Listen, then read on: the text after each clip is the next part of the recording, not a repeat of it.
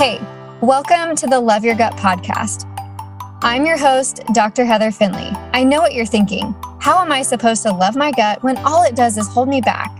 I thought the same thing before I found relief from my own gut health issues.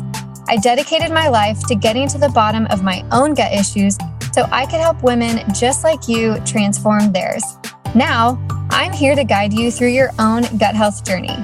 We do this through identifying your root causes and making sustainable and transformative changes. As a result, you can unleash your true potential. My goal is to empower you with the information and tools you need to love your gut so it loves you back, right here on this podcast.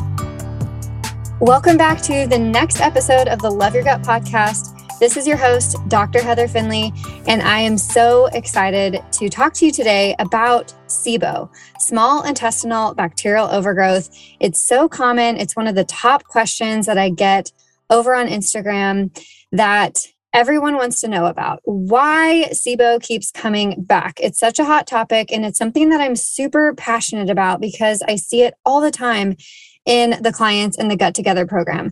So, my goal today is to really give you some insight as to why your SIBO keeps coming back, what you can do about that, and then some actionable tips at the end of what you can do now while you're working on actually clearing your SIBO. So, if you feel completely stuck with your SIBO, you feel like you've tried all the antibiotics, all the herbals, all the diets, everything, you feel like you are on this Ferris wheel that you cannot get off of, this episode is going to help you so much and is also going to allow you to feel like you can stop buying tickets to this SIBO fair that you don't want to be at anymore. So, first, I want to just start off. If you're listening and you're like, what is SIBO? Do I have SIBO? Mm-hmm. SIBO is small intestinal bacterial overgrowth. It can cause a lot of unwanted bloating, fatigue, constipation, diarrhea, gas, nutritional deficiencies, and so much more. And the only way that you can actually diagnose SIBO is through a breath test. So, you may or may not have had this breath test. And to be honest, sometimes it's not even necessary to have this breath test. The testing is still not crazy accurate. There's a lot of ways in which the test can actually be messed up. So that's a different episode for another time. But if you're curious about SIBO and you're curious if you have it, the breath test is the actual only way to know if you have it. But really, beyond that, if you have chronic bloating, chronic constipation, chronic symptoms of any kind, and SIBO is part of that. What I want you to take away from this episode is that you have to address the root cause or the reason that you have the SIBO in the first place. It is one of the most common reasons that clients continue to experience symptoms is the root cause was not addressed. So, the traditional method for treating SIBO is actually to take antibiotics for two to four weeks to quote unquote kill the SIBO and potentially do an elimination diet. A lot of clients will go to their GI doctor, test positive for SIBO via the breath test, and be prescribed Xifaxan and the low FODMAP diet. And usually clients feel really good. They start taking the antibiotics, they're doing the low FODMAP diet, they feel amazing. They're like, oh my gosh, this is the answer to my problems. They stop the antibiotics, they continue low FODMAP, and then their symptoms slowly creep back.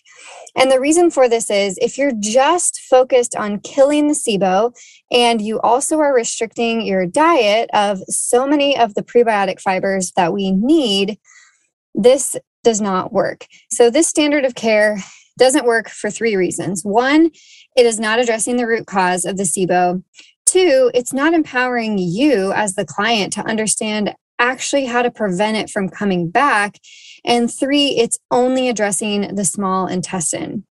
So, I want you to zoom out for a little bit. And if you've ever taken anatomy or you've ever taken any um, health class where you've learned about the human body, I want you to think about actually how all the organs in your body really are connected but especially just how complex the digestive process is. And this could probably be a series of 14 different podcast episodes on breaking down every piece of digestion.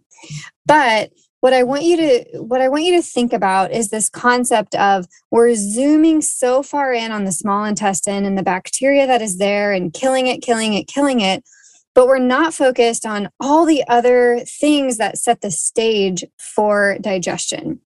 So, SIBO is a symptom, not a root cause, like you may have been told in the past. So, the first thing that I want to talk about is this concept of clearing and killing the bacteria.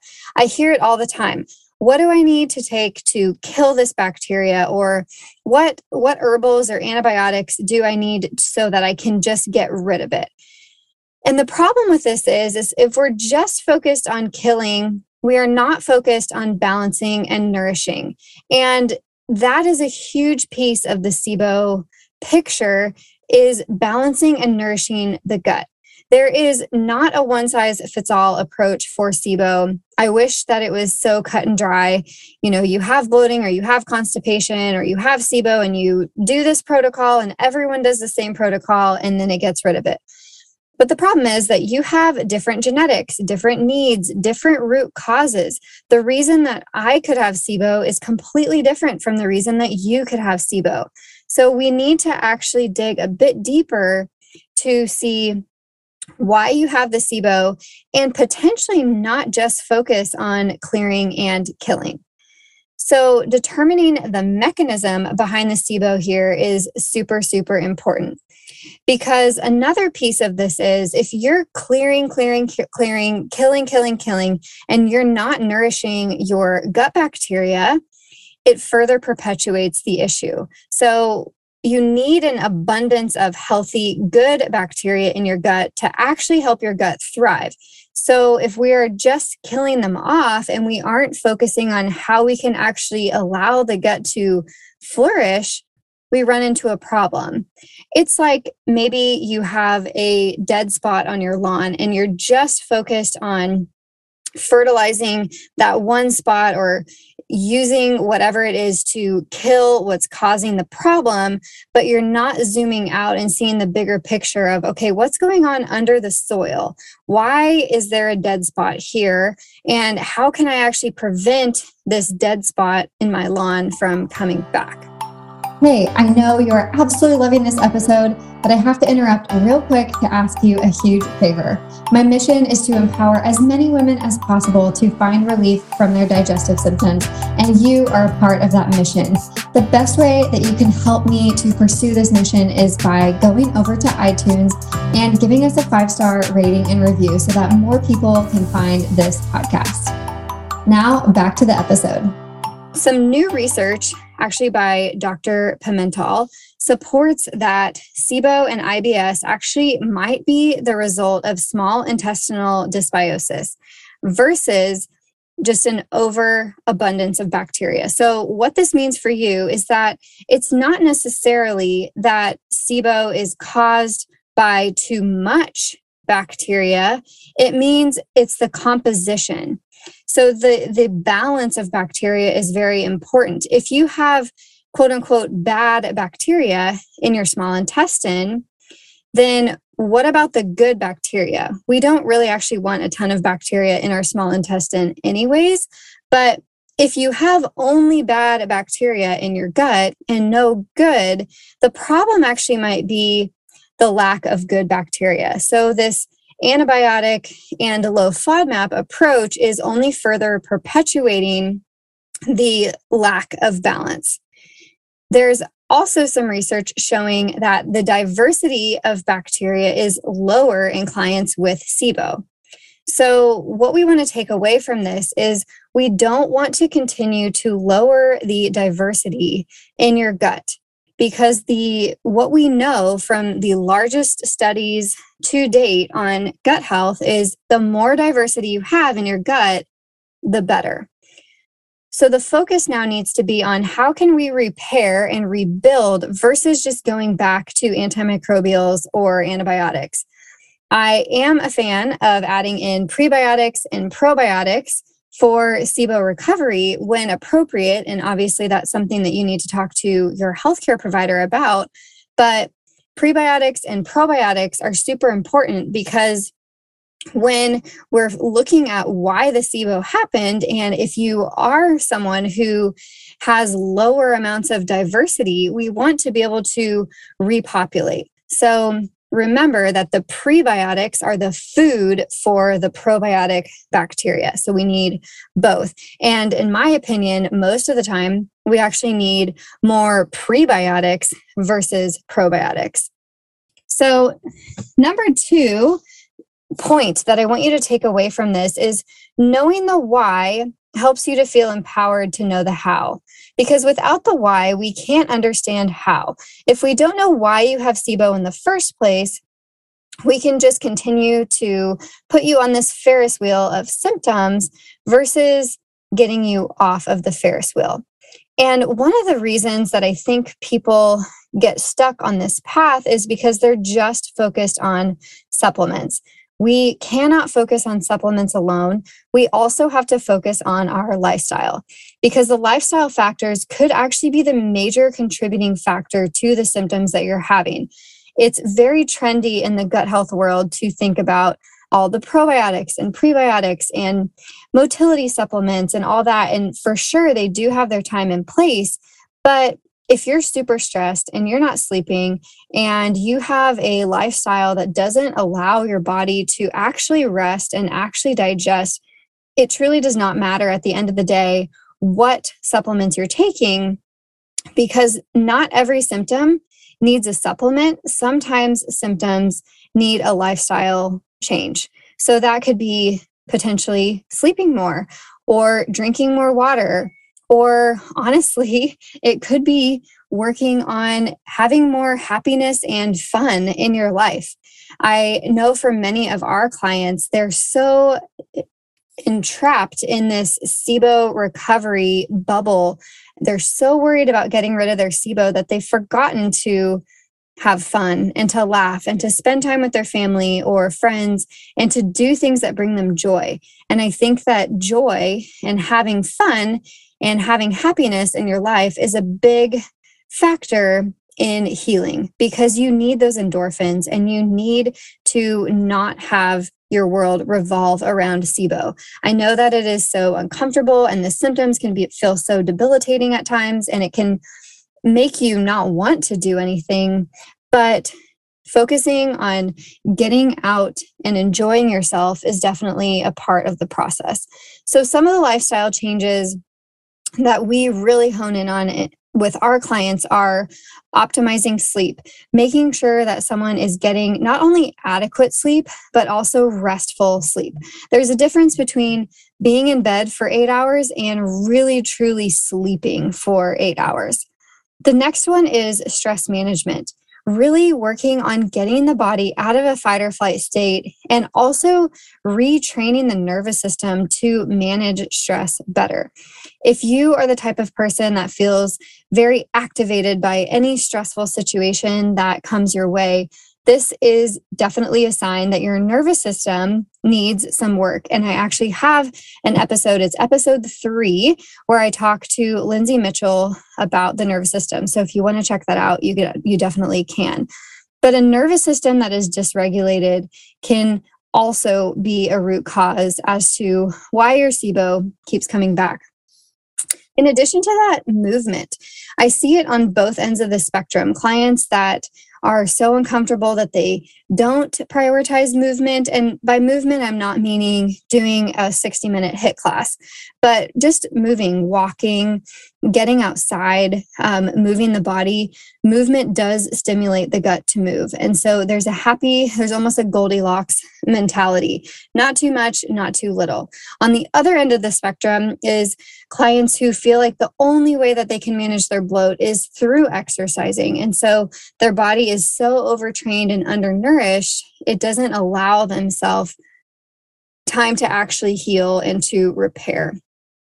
And then, as I mentioned earlier, another piece of this lifestyle component is connection and happiness. we need connection in our lives, we need happiness. And so finding outlets for that is an important piece of the SIBO journey. Next up is knowing that food is not the problem. Food is a piece of the puzzle, but really and truly, your environment is the problem. And I, what I mean by your environment is not only your lifestyle, but also the gut environment. So once you actually fix the processing issue, you can fix the food issue. If you are bloating, regardless of what you eat, or you are bloating every single day, no matter what you do, this is not a food problem because if it's a consistent thing, we need to fix the way in which your body is processing the food. So, although doing a low FODMAP diet really short term will help with relief, it's not addressing the root cause of the symptom. So, if you're doing low FODMAP, which side note is only supposed to be about a four to six week elimination, you do need to work with someone to help you reintroduce foods because FODMAPs contain prebiotic fiber, which is the fuel source for your good gut bacteria. And long term, low FODMAP diets lower the bifidobacteria in your gut, which are key species that actually help your gut to thrive and flourish. And on that same note, I think there's a lot of uh, discussion in the gut health world about starving the bacteria. So, I don't want to eat fiber or I don't want to eat anything that feeds the bacteria because I want it to starve. But there's really no research to support starving bacteria. And going back to point number one, remember that it's about balance. It's about balancing your gut microbiome, not necessarily just killing everything. So, on this piece where food isn't the problem, the environment is, I want to introduce you to some of the root causes that we see with our clients. This is not a comprehensive list, but it's some of the very, very important ones. And if you want more information on these root causes, I do have a series on my blog, drheatherfinley.co backslash blog. I'll also link it in the show notes where you can actually read more in depth about these root causes. But the first one that we see often is low stomach acid. When you think about the digestive tract, it actually is an open system. So, from your mouth to your anus, your digestive tract is an open system. You eat food, you chew it in your mouth, and it goes through your entire digestive tract. It's open to the outside environment. Anything that enters your mouth enters your stomach which needs to be broken down via stomach acid. And if food cannot be broken down through stomach acid, it then is more easily fermented once it enters the small and large intestine, which can be a root cause of SIBO. It can also affect your gut motility. If you have low stomach acid, it will slow your gut motility because your stomach needs to fill with acid to completely empty. So, if we think about this head to toe process of the digestive tract, stomach acid being one of the first things that could go wrong in the process really does affect the overall picture of your digestion. The next one is slow gut motility. So, when you think of just the movement of your intestines, if you're not having a bowel movement at least once a day, if things cannot move, it affects the makeup of your gut microbiota. So it affects how the bacterial balance in your gut is. And if things are sitting there and fermenting and causing gas like methane or hydrogen gas, that can lead to SIBO.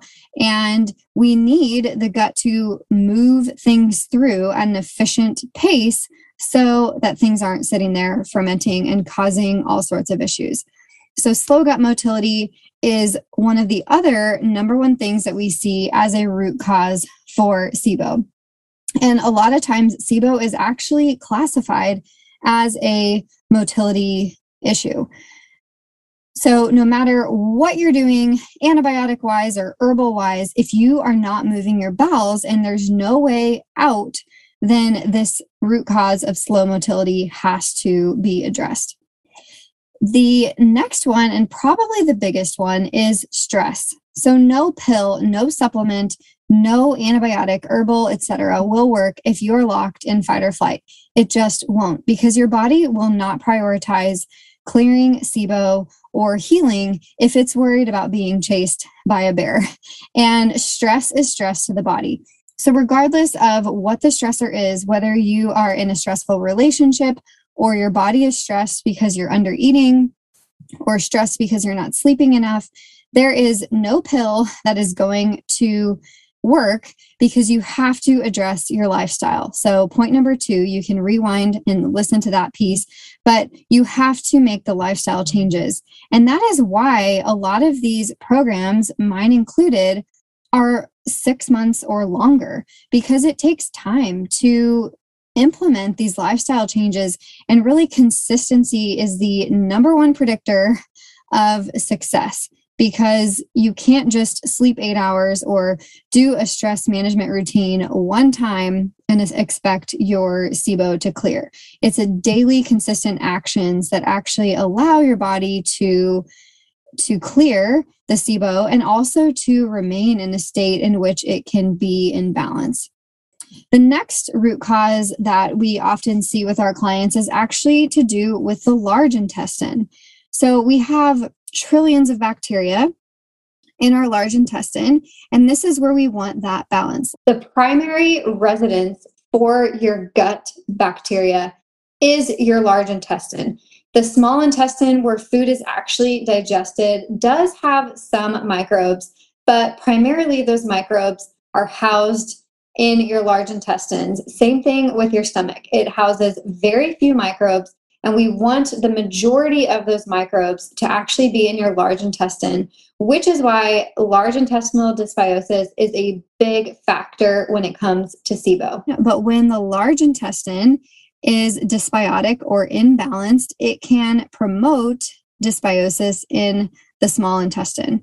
And so we want to protect and fuel the large intestinal balance so that it doesn't affect the small intestine. And this is part of where the inclusion of prebiotic fiber and adequate carbohydrates and adequate fuel for your gut bacteria comes in. And then the last one that I want to mention is hypothyroidism. We see this all the time with our clients. And actually, in fact, this was a part of my story. And one of the reasons where, one of the reasons why I think that I struggled for so long is I was doing all the quote unquote right things, but I couldn't get my gut to move. And it's because my thyroid was super sluggish. So, a slow thyroid will actually result in a slow gut or slow gut motility. So, we want to make sure that the thyroid is functioning optimally and moving so that you can have the adequate gut motility that you need to be able to have daily or even multiple time a day bowel movements. So, a comprehensive approach to SIBO should include not only lifestyle modifications, also nutrition interventions actually focused on adding and nourishing the gut versus restricting and starving, targeting the root causes, and then also the use of targeted supplements. So, you don't want to be afraid to experiment with your body and find out what works for you. Sometimes less is more, and killing isn't always the strategy. To review, why your SIBO keeps coming back could be from these three reasons. Number one is you are focused on clearing and killing and not balancing and nourishing. Number two is you don't know the why, so therefore you don't know the how.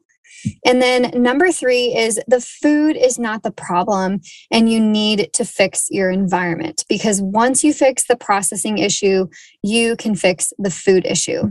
So I'd encourage you to really think about this. And one question that you can reflect on and ask yourself is Do I actually feel better?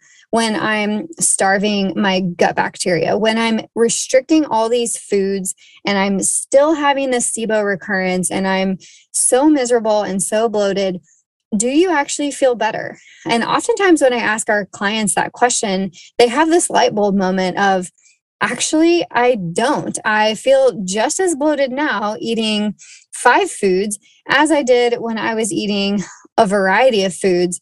And although you might not feel necessarily better right off the bat, actually adding foods in, going off of point number three, once you fix the environment, once you fix the processing issue, and then you address your lifestyle and know how to support your gut and focus on bringing balance back, you can slowly start to find the relief that you are looking for.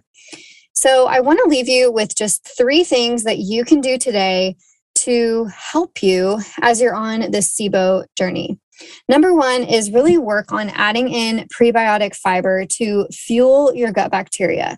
There are tons of foods that have prebiotics, just to name a few, and some of my favorites artichokes, asparagus, bananas, oats.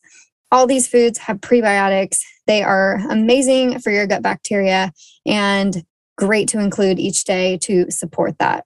Number two is working on inc- incorporating stress management into your daily routine.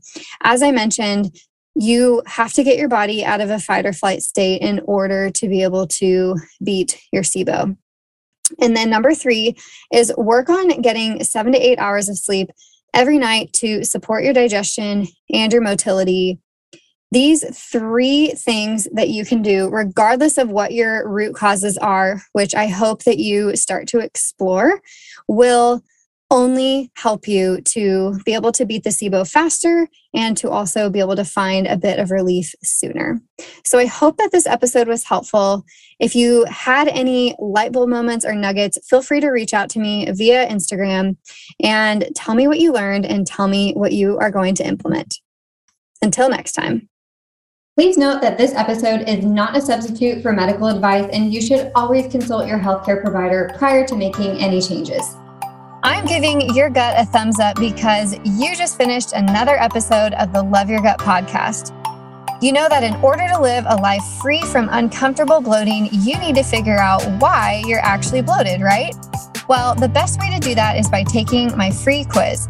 Take the next steps towards determining your root causes by visiting drheatherfinley.co backslash quiz and learn what it is that's causing your bloating. Soon enough, you'll be transforming your gut issues, and I can't wait to help you. Be sure to tune in next week for the next episode of the Love Your Gut podcast.